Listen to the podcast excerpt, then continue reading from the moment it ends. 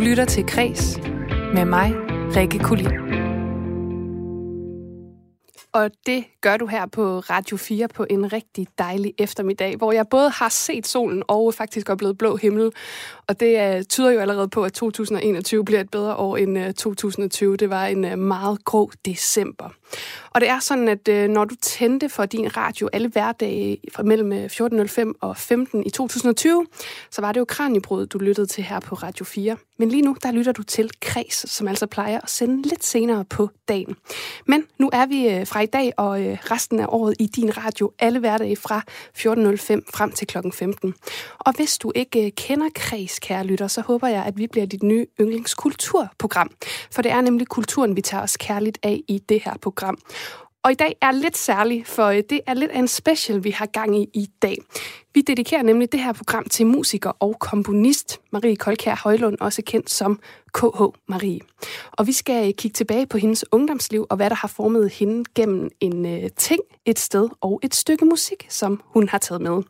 Det er dagens udgave af Kreds, men først så får du altså lige en omgang kulturnyheder, som kan opdatere dig på det vigtigste i kulturens verden.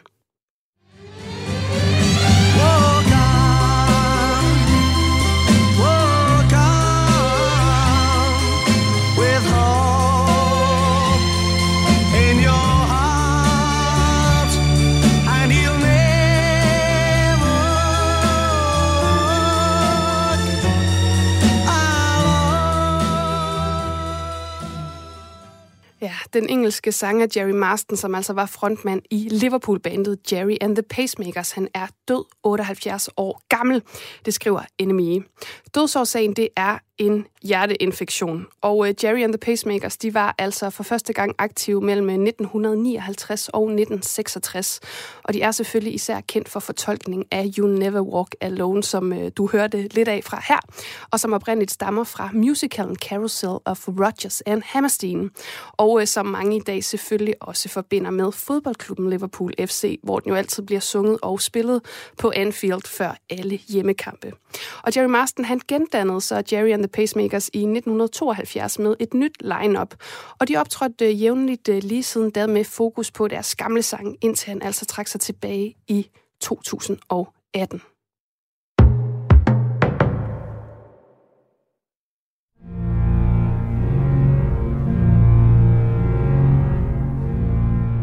det lyder lidt øh, dystert nu, for det skal handle lidt om døden. Og den er altså et øh, svært emne for mange danskere. Især gravstedet måske, hvor man øh, som efterladt til en afdød kan mindes. Det er et vigtigt sted for øh, mange mennesker. Men hvordan skal sådan et gravsted se ud? Det er der jo nok øh, mange delte meninger om. Måske nogen kan få inspiration til deres kommende gravsted nu her, fordi kurator og chef for Aarhus Kunsthal, Jakob Fabricius, han satte i øh, oktober måned 2020 gang i en konkurrence, hvor kunstnere de kunne give deres bud på fremtidens danske gravmonument. Og nu der er vinderen så fundet. Og vinderen det blev den amerikanske kunstner David Robbins, og hans øh, vinderforslag det er et krus i marmor, som øh, skal minde os om øh, hverdagens intimitet, og så de samtaler, vi har haft med den afdøde over en kop kaffe. Det skriver politikken. Det her krus det er 112 cm højt, altså lidt over en, en meter højt, og så 50 cm bredt, og så er det altså udformet i marmor. På siden står der, he made some good points.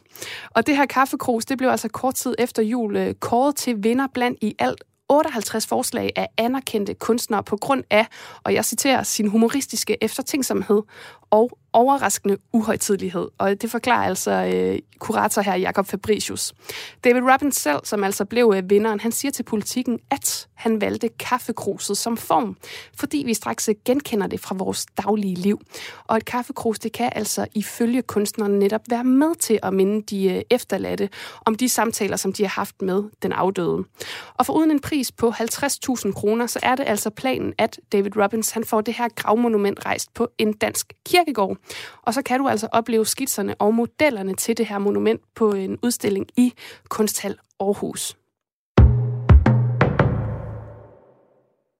Er du typen, som ikke er helt færdig med at selv isolere efter snart et år med corona? Og måske så har du set alle film, som er tilgængelige på øh, diverse streamingtjenester.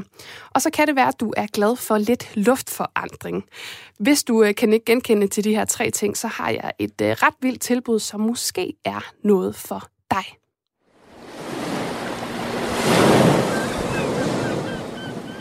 For øh, Göteborg Filmfestival. Det er øh, Skandinaviens største filmfestival. Og lige nu, hvis du går ind på Göteborg Films øh, Festivals øh, hjemmeside, så kan du tilmelde dig et meget særligt event, har jeg lyst til at sige. Det er nemlig en dedikeret, og det er altså en dedikeret filmfan, som øh, får mulighed for at være alene på en lille bitte svensk ø i Nordsøen. Og det er altså uden mobil, computer eller øh, andre forstyrrelser. Til gengæld så får du god mad, hjemmebiograffaciliteter og 60 film fra festivalens aktuelle katalog. Og øh, Jonas Holmberg, som øh, er direktør for Göteborg Films øh, Filmfestival, han siger, at du kommer til at have alt, hvad du behøver. Fantastisk mad og drikke, en god seng. Det her handler ikke om ren overlevelse, men du må ikke tage noget med dig. Du kan se på bølgerne, og du kan se film. Indkvarteringen, hvis du bliver den øh, heldige, det er på øen i et gammelt fyrtårn, som så heldigvis er ombygget til et hotel. Men ja, der er altså som sagt kun plads til en. Den rette kandidat til den her udfordring, de skal altså blot øh, optage en daglig videoblog om det her eksperiment, og så skriver han altså at være følelsesmæssigt og psykologisk i stand til at spendere en øh, uge i total isolation. Det er der måske mange, der har øh, gode eller dårlige erfaringer med efterhånden, men i hvert fald så må jeg sige, at jeg er faktisk øh, ret fristet. Jeg er selv dedikeret filmnørd og, øh, filmnørd, og 60 film fra en øh, aktuel øh, filmfestival, det lyder delme godt. Og hvis du er interesseret i øh, det her job, som der altså nok kommer til at være rift om, så er det altså inde på Göteborg Filmfestivals hjemmeside, at det foregår. Du lytter til Kres med mig, Rikke Kulin. Hun har stået på orange scene sammen med Nephew. Hun har udgivet plader med Mary Bell Catastrophe og Tiger Tunes. Så hun forsker og underviser på Aarhus Universitet i audiodesign, og derudover så laver hun lydskulptur og er huskomponist på Aarhus Teater. Ja, man taber altså næsten pusten her øh, med alt det, hun har lavet, og senest har hun altså debuteret med sit øh, første album i eget navn, Intet er nok. Det er KH Marie.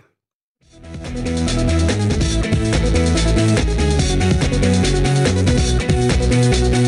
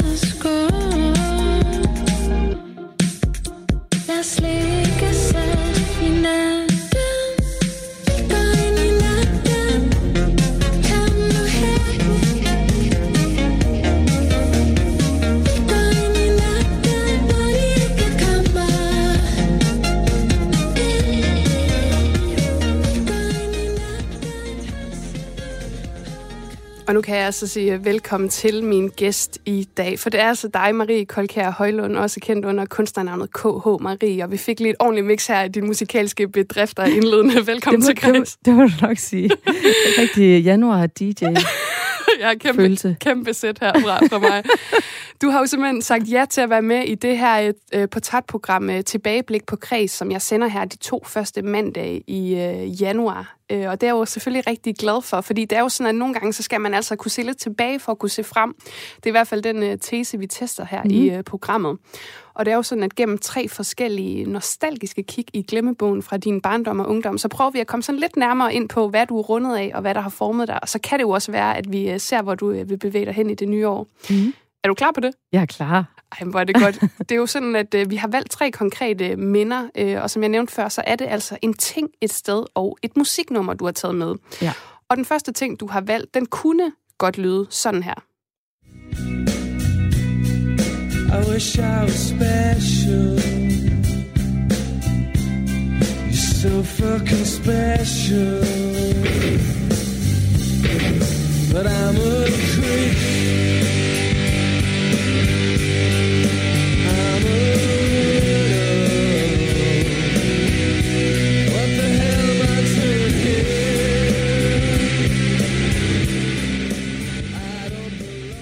det var lidt af nummeret uh, Creep med Radiohead, og der kunne man jo godt fristes til at tro, at det er musiknummeret, vi starter med. Men det er jo ikke, for du har jo taget en ting med, men det har noget med det her at gøre. Hvad Mhm. er det, du har taget med, Marie? Jo, altså det er jo min øh, Sony Discman fra start 90'erne. Hvor er det stærkt. Mm. Og start 90'erne, der var du jo sådan øh, lige blevet teenager. Ja. Øh, og jeg gætter på, at du hørte ret meget Radiohead. Oh yes. Var det det første, altså kan du huske den første CD, du øh, købte? Øh, ja, det kan jeg godt, men det var slet ikke så øh, sejt som Radiohead. Det var, øh, det var et islandsk øh, blæserorkester, der spillede Beatles-sange. Okay, altså det synes jeg jo personligt er sådan rimelig, rimelig sejt på CD. Men det var, ikke, det var ikke noget, jeg havde købt selv, vil jeg lige sige. Det var en, jeg havde... Fordi jeg, jeg havde jo... Jeg havde det sjove var jo, jeg havde mediet, inden jeg havde musikken. Så, ja. så jeg var ligesom, hvad skal jeg nu gøre? Ja, Skal hvad skal der puttes i her? Og, Og- så hjalp mine forældre mig lidt med den der første CD. og det blev så den. Mm. Og altså, der, det kan jo være, der sidder nogle øh, yngre lytter derude, som simpelthen ikke ved, hvad en, øh, en diskman er. Så øh, til dem, der ikke ved det, så er det jo sådan en lille transportabel CD-afspiller. Prøv lige at fortælle, hvordan det var at, øh, at få en diskmand. Jamen, jeg har faktisk tænkt over, at det, det, jo, det var næsten lige så stor en revolution som, som internettet sidenhen på en eller anden måde, fordi det var måske, altså Walkman var der jo inden, som var en maskine, man kunne tage med ud med sit kassettebånd i. Og så det, der var nyt med Discman, det var jo, at man kunne tage sine CD'er med, og det vil sige, at man kunne have meget mere musik med ud, fordi man kunne så have de her, der var næsten lige så vigtigt som Discman, som var sådan en lille, øh, hvad kan man sige, øh, rejsetaske Ja. med alle sine CD'er i. Den var meget, meget vigtig også. Øh, og det gjorde bare, øh, for mig i hvert fald, øh, ligesom internettet, at øh, verden åbnede sig på en ny måde, fordi jeg kunne gå og lytte til musik ude i hvor som helst jeg var, og jeg kunne have det med mig rundt, og det var ligesom min identitet, der var i den ting, så det gjorde mig også mere tryg i verden, eller hvad man kan sige, øh, ikke bare have tøj eller udseende eller et eller andet, men at have den her, øh, ja, hvad kan man sige, del af mig med mig rundt. Altså, det er jo den ting, du har taget med, og jeg tænker, det er jo ligesom noget, der har formet dig øh, ret meget. Hvorfor skulle det lige præcis være diskmanden, og ikke alt muligt andet, du valgte at, øh, at tage med i dag? Jamen, jeg tror, altså, det, det, det er fordi, at når jeg husker tilbage på mit liv, så er jeg meget dårlig til at huske konkrete ting, faktisk. Altså, jeg husker ikke sådan, også fra min tidligere barndom, øh, så meget, men, men jeg husker stemninger, og jeg husker musik, og jeg husker steder, øh, og jeg tror, at på den måde var Diskmanden en, sådan en erindringsdims, øh, jeg kunne tage med mig rundt, øh, Øh, også at, at forankre, eller sådan at, huske ting igennem de CD'er, jeg så havde på det tidspunkt, og hvor jeg lyttede til dem, og så videre. Så jeg, man havde, altså, jeg havde den med overalt. Øhm, og den reddede mig på mange ferier, øh, hvor jeg øh, kedede mig pænt øh, med, med min familie og sådan noget, hvor jeg ligesom kunne tage den der frem, og så var det mit øh, safe space. Ja, jamen det, jeg kan udmærket genkende det. Altså, jeg er fra 1992, så jeg har selvfølgelig også haft en uh, diskmand. Altså, men ikke så lang tid før iPod'en jo så kom i virkeligheden. Nej. Men jeg tænker, at ja, som du selv siger, den var en lifesaver på det her tidspunkt. Og så er jeg jo selvfølgelig lidt nysgerrig på, du må jo have haft en eller anden form for CD-pusher et sted. Altså, hvor ja. Ja. købte du dine CD'er Ja, henne? det er jeg glad for, at du spørger om, fordi det var nemlig en CD-pusher på den måde, at der lå en butik i Silkeborg, hvor jeg voksede op, der hedder Pladeshoppen.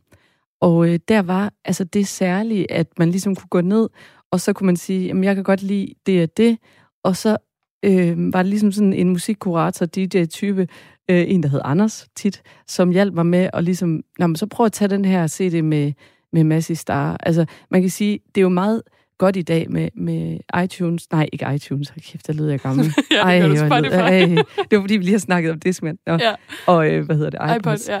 Nå, men så øh, Anders der, det der er forskellen fra Spotify, det recommendations, det er jo, at Anders kunne ligesom tage mig steder hen, jeg ikke vidste, jeg gerne ville hen. Øhm, og det, det synes jeg er ret, det var ret fedt, fordi at det netop kunne tages ud over det, jeg i forvejen hørte, og sådan skubbe grænserne. Og jeg er jo sådan, så tænker jeg jo, når du nævner det, at han sådan kunne tage dig nye steder hen, som ja. Spotify måske ikke øh, kan tage dig. Kan du sådan huske noget særligt, hvor du tænkte, han. Ja. gav dig en anbefaling, og, og det ramte? Jamen faktisk lige præcis Massey Star, hvis du kan huske dem. Oh yes. Øhm, altså meget mørkt, sådan drømmende Ja. ja. univers. Øh, sådan Lana Del Rey, bare meget mørkere nede i kælderen-agtigt. Øhm, og og det, det var ikke noget, jeg selv havde fundet eller opsøgt. Øh, øh, jeg, jeg har faktisk aldrig været sådan en, der, der var... Altså, jeg har mange venner, der er sådan nogle total nørder, der, der bare finder alt muligt nyt frem selv. Jeg var mere sådan en, der, ja, der godt kunne lide at blive anbefalet af dem. altså anbefale musik fra dem, ikke? Ja. Øhm, og det der Masse Star, det var ligesom et nyt univers for mig. Noget meget mere mørkt og sådan melankol, som jeg savnede. Og altså, hvad var din sådan yndlings-CD? Havde du Mm. en, du ved, der er jo altid de der CD'er, man Ja. har haft, som på et tidspunkt er blevet så ridset, at, øh, der, ja, Ja. ja. at de ligesom ikke gik længere. Præcis. Jamen altså, øh, ja, Portishead, øh, Dom, den første, og den var, den var meget, meget slidt. Øh, og så vil jeg sige sådan noget lidt mere, mm, altså indie var jeg jo, altså det første, Nirvana, øh, Pearl Jam, alle de der plader. Og jeg prøvede, altså jeg prøvede lige her i juleferien, fordi vi skulle snakke sammen, og lige prøve at høre noget af det igen. Og det er jo så mærkeligt, det der med, at det ligger inde i ens krop, så jeg kunne simpelthen synge med på de der Pearl Jam-plader, også selvom det ikke var lige de største og første numre.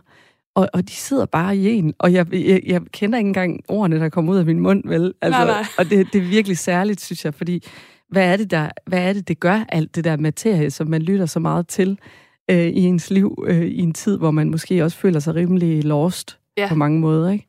Og så tænker jeg jo også, altså det er jo meget symbolsk på en måde, at du også har valgt Discman i den forstand, at du jo også altså, lever af at lave musik, og Ja. altså musik virkelig fylder meget. Har det altid været så stor en faktor i dit liv? Det lyder det jo som om, når, det, når ja. det er Discman, du vælger. Ja, det, det har det været, og, og jo på en måde, hvor at jeg ikke føler, at jeg sådan har tænkt, jeg har slet ikke været den der, da jeg vidste bare, da jeg var syv, at jeg skulle være mm, leve af musik. Men, men det har altid været en vigtig år i mit liv, og i, også i min familie, kan man sige. Og, og jeg, var, jeg var sådan en, der skulle øve mig en halv time hver dag på klaver, også selvom jeg ikke øh, havde lyst øh, to ud af, af syv dage, men jeg havde tit lyst til det. Fordi det var også ligesom sådan, det var tit lige, når vi havde spist aftensmad, så kunne jeg lige sidde og sådan slå mave og komme mig efter, efter aftensmaden inde ved klaveret. Så ja, det har altid været, altså musik har altid været en del af mit, mit liv og mit hjem og min familie. Øhm, og, det, det kan, og der kan man sige, at når man så øh, bliver ung og ligesom får den der egen musiksmag, det, det er så afgørende, så et skridt i den der identitet, tror jeg, fordi man kommer ud af sin forældres musik og det, man har sunget med på derhjemme. Altså, nu nævner du jo selv, kan man høre, det var måske ikke altid, at du havde lyst til at, at spille klaver, men tit i hvert fald. Mm. Men det lyder som om, at du virkelig kommer fra et hjem, hvor der var utrolig meget øh, musik, og det spillede en stor rolle. Mm. Altså, hvad, hvad var det for et hjem, du voksede op i? Jamen, jeg voksede op i et hjem med, øh, med klaver og med øh, kor og med klassisk musik. Så det vil sige, jeg altså mest klassisk musik. Så det vil sige, jeg jeg sang med på øhm, Hendels Messias for eksempel, da jeg var 12 år, og ikke og jeg kunne ikke noder på den, eller jo, jeg kunne fra klaver, men ligesom det der med at stå og synge efter noder, det var noget, jeg lærte igennem at stå ved siden af øh, andre, der kunne. Og det synes jeg, altså på en eller anden måde, så synes jeg bare, det er et, den, den, ja, det har føltes som en rigtig rar måde at komme ind i musikken på, fordi det har heller aldrig været noget, hvor jeg skulle præstere. Altså, jeg har aldrig været sådan en, der var specielt god til at spille klaver og skulle, du ved, t- spille til fine matinéer, hvor jeg skulle være den, der sad og spillede for alle. Det, det, det er slet ikke en del af det, så, så på en eller anden måde var det ikke med et mål på den måde. Og det synes jeg jo er, øh, er jeg egentlig rigtig glad for, at det er den måde, jeg har fået musikken ind på. Altså, du er jo formet af musik, det kan man virkelig godt høre. Og så, så sidder jeg sådan og tænker på, altså når vi... øh, Det er jo også altså, mange forskellige genrer. Du, øh, du Mm. er jo både noget indie og noget Mm. shoegaze og alle mulige, og klassisk musik, og jeg ved ikke hvad. Du Mm. har jo været over det hele. Mm. Øhm, så ved jeg også, at sådan, den danske sangskat er jo noget, du har udforsket i dit voksne arbejdsliv, fordi du har jo lavet øh, teaterkoncerten Lyden af de skulder, vi står på på Mhm. Aarhus Teater, og du har jo også øh, arbejdet sammen med bandet Nephew. Ja. Nu er du jo så, øh, du ligger din øh, første plade i Mm. eget navn er udkommet. Hvad er det, du har taget med dig, både fra, øh, fra barndommen, men også øh, alt det, du har arbejdet med i dit voksne liv? Altså, Altså man kan sige, det er i hvert fald nok en, øhm, en radikal åbenhed, hvis, jeg skal, hvis Ja. jeg skal sige det sådan meget øhm, kort, på den måde, at jeg, øh, jeg ved, at man kan komme til at holde af alt musik, hvis man hører det mange gange. Ej, måske ikke alt, men, men næsten alt. Ja. Og, øh, og derfor så, så kræver det øh, en åbenhed og ligesom øh, ture og kaste sig ud i, og ikke at være lukket omkring sin en eller anden bestemt smag. Det er i hvert fald sådan, jeg bedst har det med musik. Øhm, og så give det tid, og det er også noget andet, som, som jeg synes måske kan være svært nu på den måde, man lytter til musik på i dag. Det der med, hvordan, hvordan skal man egentlig lære noget musik at kende, som kræver lidt mere tid, øh, når, man, når man hører på den måde, man gør i dag, hvor det meget er noget, der, der kommer og går, og enkelte numre osv. Øhm, så, så jeg vil sige det på den måde, at øhm, min barndom har været præget af, af en form for langsomlig øhm, mm, kedsomheds øhm, tilegnelse af musik, kan Ja. man sige. Men så tænker jeg jo så, at du får den her diskmand, og Mm. ligesom får lov til selv at udforske, og måske altså, være sej og høre grunge, Mm. og hvad du nu ellers bliver, bliver tilbudt Mm. hos din øh, pusher, din uh, musikpusher. Var der på nogen måde øh, i det et, hvad kan man sige, et ungdomsoprør i den musik, du ligesom selv valgte at lytte til der? Ja, det var der på den måde, at jeg gerne ville have det til at være det, men det har aldrig rigtig virket, i hvert fald ikke over for mine forældre. Øhm, fordi jeg, altså jeg, tog, jeg fik lov til at tage på Roskilde, også der, og Midtfyn hed det dengang, også da jeg var ret ung og sådan noget, og der var ikke rigtig nogen, øhm, så mange regler hjemmefra, andet end at, øh, at øh, jeg skulle selv øh, have de regler inde i hovedet. Det havde jeg jo lært. Mm, og det havde jeg sådan set også, så, så, så jeg, jeg har altid været min egen hårdeste dommer. men, men for at sige det på den måde, at jeg har jo gerne ville, selvfølgelig vil jeg gerne gøre, tage det opgør, men det tror jeg i høj grad kom ved, at jeg tog på efterskole, øhm, og ligesom tog væk fra min hjemby også, hvor jeg ikke følte mig, altså i, i Silkeborg på folkeskolen, ikke følte mig 100 procent, øhm, ja, jeg følte ikke rigtig, at jeg havde fundet mig selv i hvert fald der. Men prøv at høre, at man skulle jo tro, at det er dig, der har øh, lavet det her program, Marie, for du laver simpelthen det, vi kalder en øh, perfekt radioovergang Er det til, rigtigt? til det næste, vi skal til, fordi nu nævner du jo selv efterskolen, og mm. det er jo også sådan, at du har taget et øh, sted med, som øh, ligesom har formet din barndom og øh, ungdom, Ja. især din ungdom, tænker jeg. Og øh, ja, hvad må det kan være? Ja, men det er jo...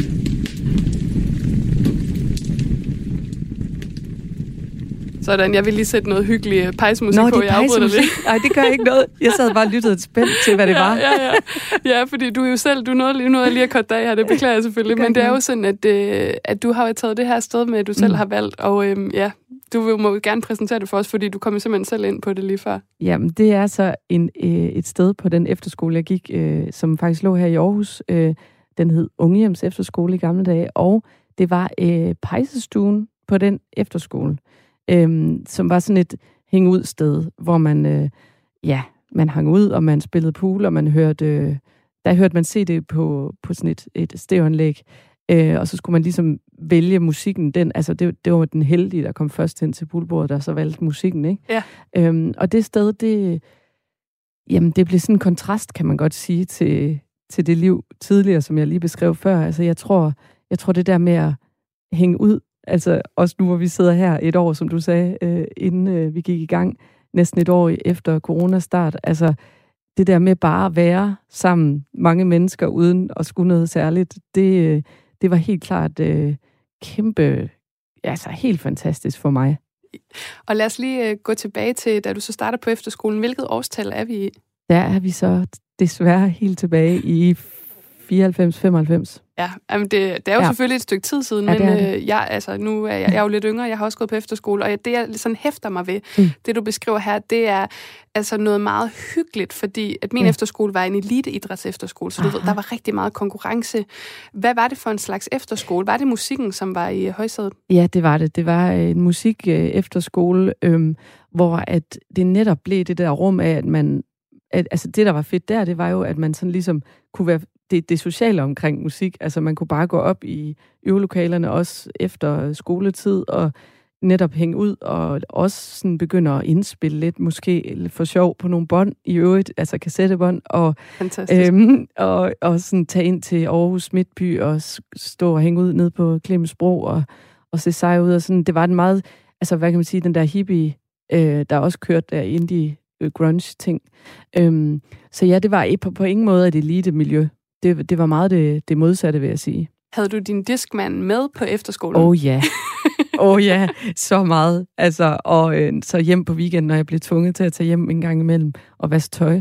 Øhm, så ja, diskmand, diskmand var også, og, og der kan man sige, der havde det også en fun- ekstra funktion, diskmanden, som var, at man ligesom en gang imellem, når de der 120 mennesker alligevel blev too much, så kunne man tage, sætte sig ind på sit værelse og tage diskmanden på. Ja, selvfølgelig, fordi Mm. det er jo, øh, der er gang i den på sådan en efterskole, ja. det kan jeg virkelig også huske. Altså, der, øh, der kunne man godt bruge lidt selvisolation, bare lige en gang imellem, lige, øh, især hvis man var introvert, tænker jeg. Ja, præcis. Men det er jo også et sted, at du er selv inde på det her. Jeg kan jo også høre det i sådan en måde, du beskriver på, hvordan det var at komme lidt væk hjemmefra, og måske mm. lidt mere finde ud af, hvem man selv er. Altså, mange kigger jo på det, og sådan husker jeg det også selv som et sted, hvor der virkelig, virkelig skete noget, og man måske fandt ud af, hvem man selv var i virkeligheden. Mm. Er det noget, du kan genkende, eller i hvert fald starten på det? Ja, altså i hvert fald følelsen af, jeg tror mere, jeg tror aldrig, jeg rigtig jeg har kunne sådan se mig selv udefra så godt på den måde, at, at sådan, jeg har mærket, nu, nu ved jeg, hvem jeg selv er mere. Men jeg har haft det mere sådan, at jeg kunne se, Gud, findes der sådan nogle mennesker, der minder om mig? Og det må jo så også betyde, at jeg kunne se mig selv, hvem jeg var. Fordi det var jo den fornemmelse, jeg havde på efterskolen. Det var som om, du ved, der havde gået alle mulige øh, særlinge rundt i alle mulige byer, og så mødtes vi ligesom der.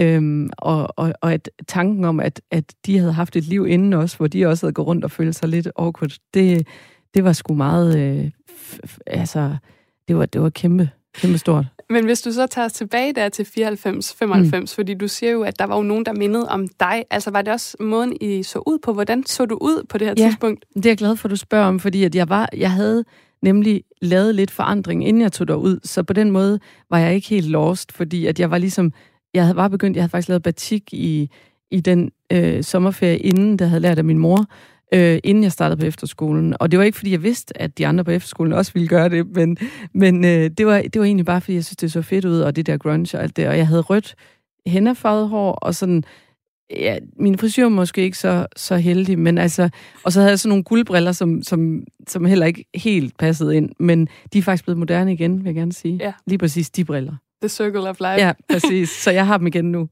Og altså, du nævner jo så, at du, øh, du møder andre, som faktisk ser ud som dig, og også går med batiktøj, måske også øh, kan lide øh, grunge, eller hvad de nu kunne lide. Altså, er det nogle folk, du stadig er venner med den dag i dag? For det er jo 25, 26, 27 år siden. Ja, det er det. Og jeg har, altså, jeg har lige skrevet, lige inden jeg kommer ind, den sidste besked, jeg skrev på min telefon, det var øhm, til nogle af de der veninder, veninder fra efterskolen. Vi er sådan en gruppe på 6-7 stykker, der stadigvæk ses. Øh, om vi skulle gå en tur på søndag, fordi jeg tror, vi er alle sammen ved at blive, ja, små sindssyge Ja. i hver vores bobler. Så Men- nu går vi en tur udenfor, det må man jo gerne. Det må man nemlig gerne med god afstand, siger Ja. ja. vi selvfølgelig. Men Mm. altså, det, er jo, det er jo ret vildt. Det er jo ja, cirka 25 år Ja. siden, og jeg taler med meget, meget få fra min efterskoletid. Ja. Hvad betyder de den dag i dag, at have haft dem så længe? Jamen, det er, der, jeg fik faktisk lige kuldegysninger, fordi det er faktisk øh, de sidste år, jeg har fundet ud af, at jeg føler, jeg er blevet sådan voksen på den måde, at jeg kan se, hvad det egentlig betyder at have nogen, der, der har været der så længe, fordi det bliver jo en slags vidner også i ens liv, øhm, også når man så har gået igennem svære perioder, og øhm, den der med, at de kender altså det lange træk, eller de kender, hvor det kommer fra, og de kender, hvem man er, øh, det betyder ekstremt meget, når man selv står og er i tvivl om, om man, øh, hvem man er, øh, også når man bliver voksen og går igennem forskellige faser. Så det, det må jeg sige, det er jeg godt nok altså, helt ekstremt taknemmelig for, at, at jeg har dem. Den slags venskaber, som I så har, nu er I jo selvfølgelig, som du siger, en 6-7 stykker, mm. så der er måske også nogle øh, forskellige relationer mm. indbyrdes øh, mellem jer, men jeg tænker, de relationer, du har til dine veninder fra din efterskole kontra folk, du har gået i gymnasiet med, eller folkeskole, eller senere hen, er der noget, der sådan skiller sig ud? Fordi jeg tænker, det der år er jo helt specielt, hvor man virkelig har levet i, på sin egen lille ø. Ja, og man kan sige, ja, det, det er også vigtigt for mig at understrege, at det er jo et ven, nogle venskaber, der har, der har haft så mange faser siden, at det er jo godt nok meget sjældent, vi sidder og snakker om efterskoletiden øh, og pejsestuen og diskmand. Altså, så på den måde har vi jo rigtig mange øh, nye ting og hele tiden at snakke om. Men jeg ved ikke, hvorfor det var så øh, skældsættende for mig der. Jeg, jeg havde det ikke ret altså, godt i gymnasiet på den måde. Øh, eller fik det okay i slutningen, men det, det tog mig noget tid. Og det var jo nok også, fordi jeg, jeg følte mig så tilpas på, i den der efterskoleform. Så jeg tror det er også, det er derfor, jeg har, jeg har knyttet mig så til de mennesker også. Og så sidder jeg jo lige og tænker lidt på, altså nu nævnte vi jo før, eller du nævnte før, hvordan du så ud på det her tidspunkt, mm. men dit efterskoleværelse, kan du huske det? Ja, det kan jeg godt. på den måde, at jeg- var der faktisk i to år, og første år boede jeg sammen med øh, en, der hed Sara, og hun var kæmpe altså rodehoved på alle måder. Så der var, der var helt sådan smadret egentlig, og så var der bare plakater, du ved. Det var sådan en teenage-værelse på den måde, men så skulle man jo rydde op. Så der, vi var jo tvunget til at rydde op en gang om, om ugen, eller hvad det var. Øhm, og så kom der en og kiggede, om man havde ryddet ordentligt op. Så var det egentlig med at putte det hele ned i skuffer. og ind i skabe. Hvor andet år, der, der var jeg så Øhm, værelseskammerat med Christina, som er en af mine veninder stadig. Det var lidt mere ordentligt, fordi hun var, hun var meget god til at rydde op, og, og det viser måske lidt om, jeg er sådan en, der bare følger med dem, der nu er omkring mig. Ja. ja, men vi kan jo komme lidt ind på, for det har vi faktisk ikke talt så meget om. Altså, du har jo nævnt lidt, hvilken slags musik du hørte, og hvordan du mm. så ud, men sådan rent følelsesmæssigt, mm. hvilken type teenager var du? Jamen, jeg tror, jeg, jeg tror, jeg var rimelig øh, normal teenager på den måde, at jeg havde meget altså sådan ondt af mig selv, øh, og jeg sådan, synes, at alt var, var ret hårdt, især dengang jeg kom hjem fra efterskolen igen. Jeg synes, at alle andre var meget øh, åndssvage på en eller anden måde. øh, og, det, og det er jo så svært at sidde og sige nu på en eller anden måde, men jeg, jeg, jeg følte ikke, at jeg havde fundet mig selv overhovedet, og jeg var super meget i tvivl om, hvad jeg overhovedet skulle med mit liv, og, og øh, når der var en kæreste, altså min første kæreste øh, slog op med mig, så var det jo, jeg græd jo i så mange dage, at mine forældre måtte lege et sommerhus, så kørte vi derud, så kørte vi hjem igen, fordi jeg, jeg græd stadigvæk, mens vi var der, og så tilbage. Altså, så jeg var jo bare i min følelsesvold, som man nu er. Øhm, og så havde jeg de her veninder, der så kunne komme og, og hjælpe mig. Ja. Altså, nu nævner du jo din øh, første kæreste. Mm. Var det en, du fik på efterskolen? Ja, nej, jeg havde en kæreste inden, men, men det vil jeg sige, det var nærmest ikke, altså, det var bare sådan det første gang, man lige prøver noget af. Men jeg havde min rigtige første kæreste på efterskolen, øh, og også en til. Okay, så ja. Jamen, du var der jo også i to år. Ja, det var det. Så det jo det. så er det jo sådan, det går. Men der er jeg jo nysgerrig, fordi ja. Jeg elsker jo historier sådan om den første store mm. Kærlighed. Og jeg tænker, at på en efterskole, så oplever man det måske også sådan lidt mere koncentreret, fordi man ligesom er det samme sted Præcis. hele tiden. Kan du ikke tage os lidt tilbage? Hvordan var det?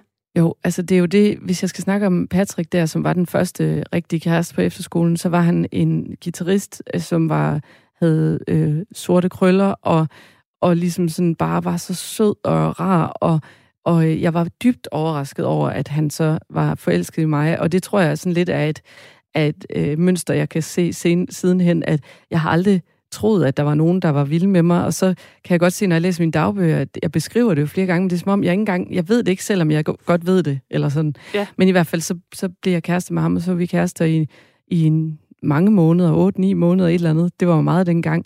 Og så slog han op med mig, uden jeg forstod øh, noget som helst af det. Altså, øh, og, og der brød min verden simpelthen sammen. Altså, det var simpelthen et svigt, øh, jeg ikke havde forudset kunne betyde så meget, så jeg faldt ned i sådan et sort hul, og så var jeg der i et par uger, og så fik jeg en ny kæreste. Åh oh, nej. Men det, jeg elsker, at du siger det der med, at det var ni måneder. Det er jo, det er jo, det er jo ni år i efterskoleår. eller sådan, altså, det er jo virkelig et langvarigt forhold. Ja. Men nu siger du, du så var nede i et par uger, og kom ovenpå igen ret hurtigt heldigvis. Det, Ja. det er en fantastisk egenskab, man har, eller kan have som teenager. Øhm, var det i slutningen af året, han ligesom Ja. brød med dig, og så var det i det nye år? Nej, så nåede jeg at få en ny inden, inden sommerferien, så vidt jeg husker, ja. Okay. Ja, som, som så var sådan en, som flere i den her vennegruppe så sammen med. Så det var lidt kompliceret, det, det hele. Men sådan er det jo på en F-skole, det kan man jo ikke undgå. Nej, nå, men prøv at, det er jo ind- indbegrebet af, af efterskole. Nu bliver jeg også helt nostalgisk, når jeg tænker på alt det der frem og tilbage, og så var der dem der og sådan noget. Det, det er helt fantastisk.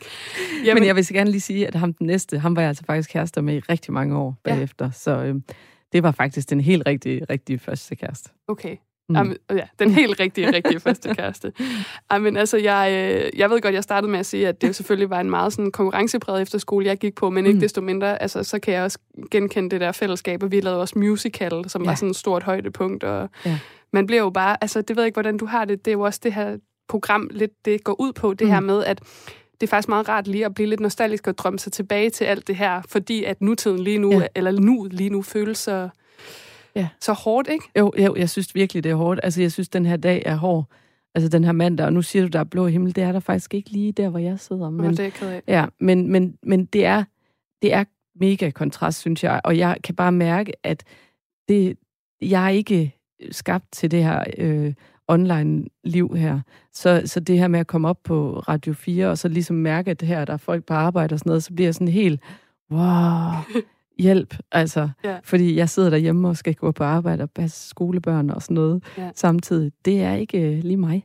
Amen, så er jeg rigtig glad for, at du er med mig her i studiet ja. I dag. Marie Kolkær Højlund, også kendt som KH Marie, som altså er med her i den her udgave af Kreds, som hedder Tilbageblik, hvor vi altså kigger lidt tilbage på vores øh, gæsters øh, ungdom, og hvad der ligesom har øh, formet dem. Og nu har vi jo været igennem en mm. Mm. ting og et sted, og øh, begge dele, kan man sige, havde også noget med musik at gøre til en vis grad, og det sidste, vi skal snakke om nu, det er jo simpelthen et øh, stykke musiknummer. Vi starter lige med at høre en lille bid fra det.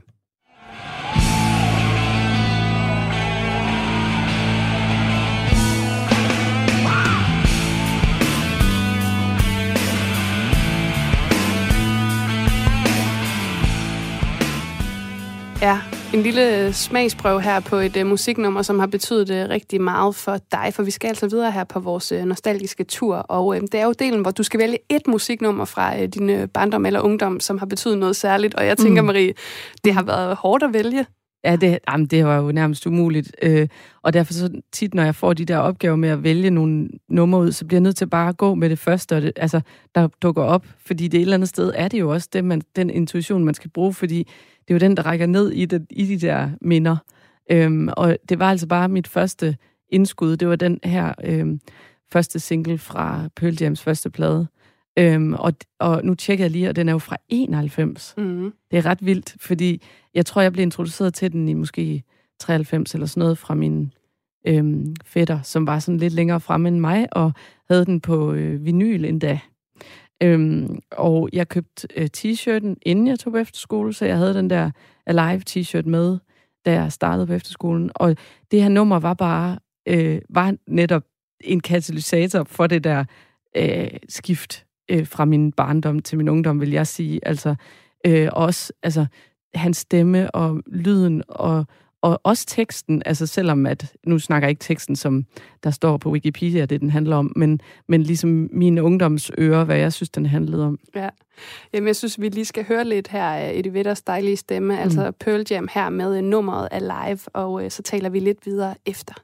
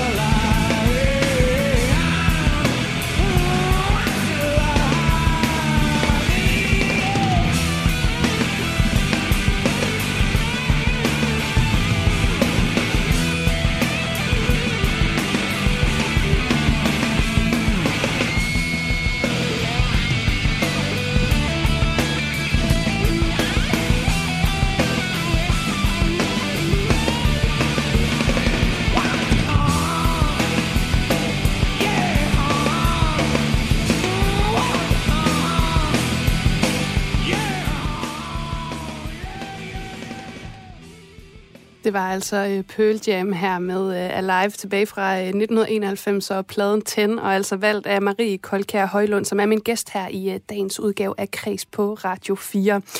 Marie, hvordan var det at høre den?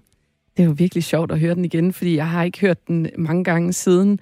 Øh, det var ligesom om Pearl Jam, altså der var nogle bands, der forblev i, i, i 90'erne, og så er der nogen, jeg tog med mig videre, altså Portishead og, og andre, som jeg ligesom fortsatte med at høre. Så det er ret vildt at høre det igen, fordi det er jo, det er jo sådan, altså overhovedet ikke, jeg ved ikke, jeg, jeg synes bare, det er sjovt, det der med at være ung, og man ikke hører med genre overhovedet, eller jeg gjorde ikke, som ligesom bare lytter til musik, uden øh, at høre det, jeg gør nu med, gud, der var en guitarsolo, og den lød sådan, og der, altså, det var ligesom en anden lytning, jeg Ja. havde dengang. Men hvor, altså når du sidder og lytter til det nu, hvor Ja. tager det at der så hen, kan man sige? Altså kommer Ja. du til at tænke tilbage på den person, du var? Ja, altså jeg, jeg får i hvert fald sådan en fornemmelse af meget den der stemning. altså den der følelse af, det var jo egentlig meget derfor også, at vi hørte øh, musikken, det var også, eller, eller vi hørte nogle bestemte bands, fordi vi så skulle hen og høre dem live også, så vi tog på Roskilde, og jeg var også til Roskilde øh, Pearl Jam-koncerten, og, og så videre, så, altså, så man ligesom, det var noget med også at kunne at kende numrene så godt, at når man stod der, så altså, det var ligesom sådan et drug på den måde, hvis man kendte numrene godt nok, når man så skulle stå og høre det bagefter. Så man sådan ligesom lærte sig selv øh, det for at kunne nyde det endnu mere, når man stod der. Altså, hvordan var det at være til den koncert?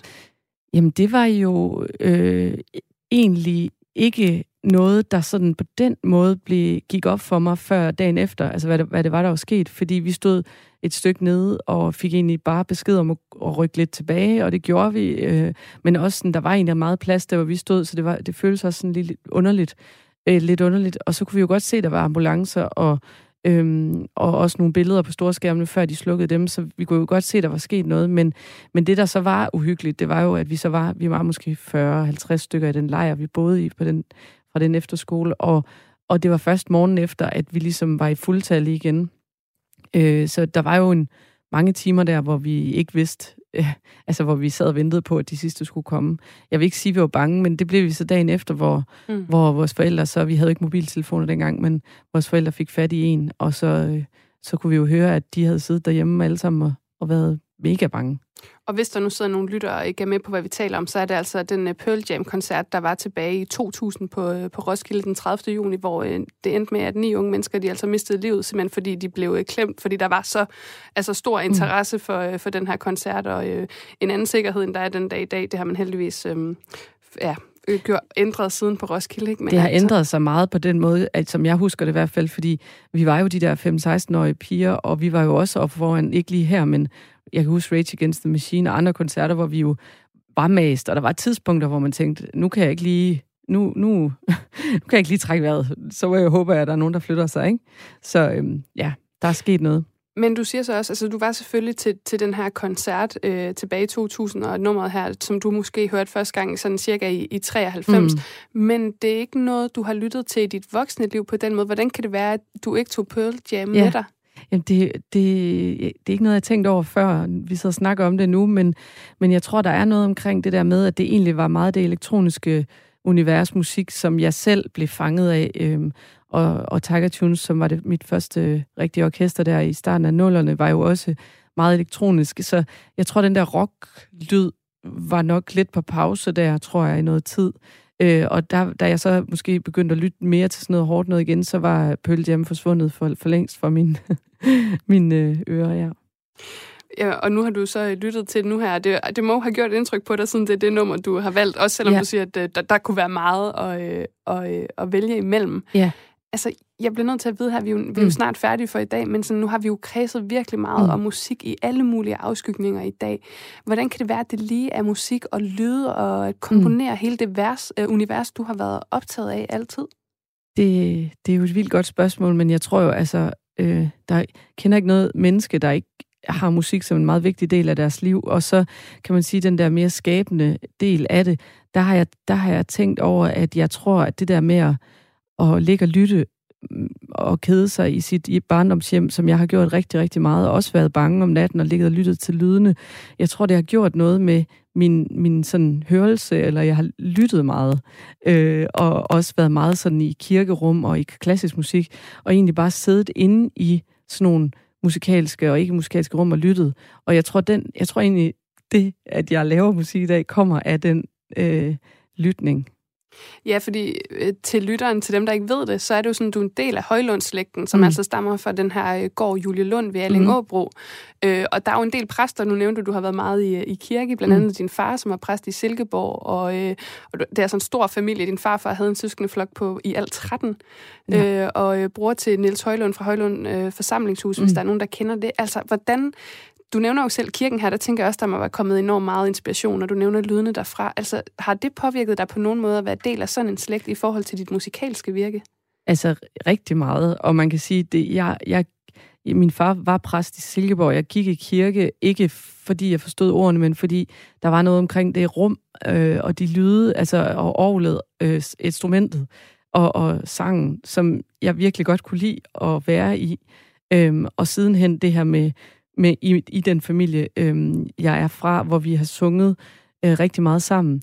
Øh, det tror jeg har formet mig e, ekstremt meget. Og netop den her, som jeg siger, den her måde øh, at lytte, øh, lytte på, er egentlig noget, som, som, som jeg tror, øh, vi... Ja, åh, jeg gider ikke at lyde som sådan en belærende person, Jo, men, men nu siger jeg det alligevel. Men jeg siger bare, at altså, lytte burde være et fag på skoleskemaet, og så vil det nok blive røvkedeligt, og så er der gad det. Men vi glemmer bare, hvad lytning egentlig er. Fordi lytning er ikke at lytte efter andres folks udsagn, og så prøve at skyde det ned. Det, det, det er ikke en udveksling på den måde. Ja, det er virkelig sjovt, du siger det. Det er en snak, jeg har haft øh, mange gange med forskellige personer. Det der med, Ja. også hvis man bliver rigtig rasende på nogen, så sidder man bare klar med ammunition, Ja. men det gør, at man aldrig kommer videre fra den der samtale, fordi man er stok i, hvad er det, jeg skal sige Lige præcis. næste gang. Hvordan kan jeg redde mig selv?